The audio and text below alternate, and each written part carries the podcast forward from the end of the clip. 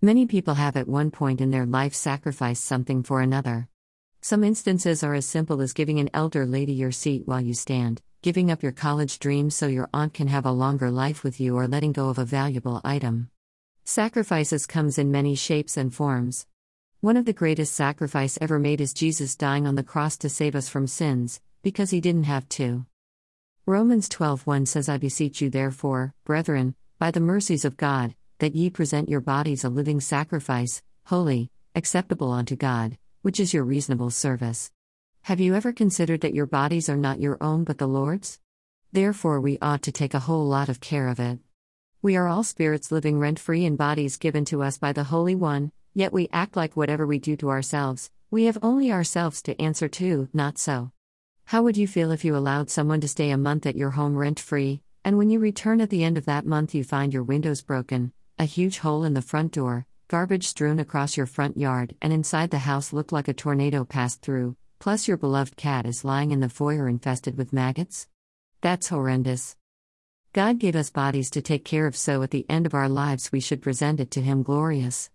Instead, we are pierced with too numerous piercings and tattooed with lewd words and pictures. Some so atrocious they can't be seen in public, or maybe they are indeed shown for defiance sake. How can we stand before our Creator with bodies so broken?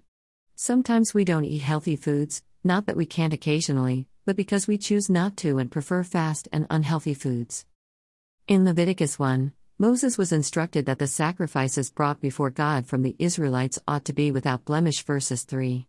Blemish here would mean without marks, or flaws that would somehow spoil the appearance of the animal. God wanted the animals to be perfect even though they were going to be burned, because He is perfect. Bringing a goat or sheep or any of the sacrificial animals that were flawed would be gross disrespect to God. So, too, He asks that we present ourselves like these goats and sheep as living sacrifices. Daily, our life should reflect a sacrifice to God.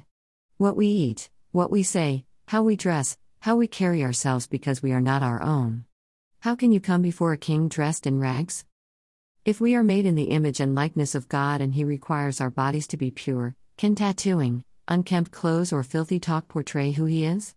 Impossible. Therefore, I urge you to seriously consider your ways. Live lives that are pleasing to God, this is your reasonable service. Let no unclean thing come from your mouth. Let your sacrifice to God be pleasing to Him. Not one He will readily turn away like He did Cain and so many others.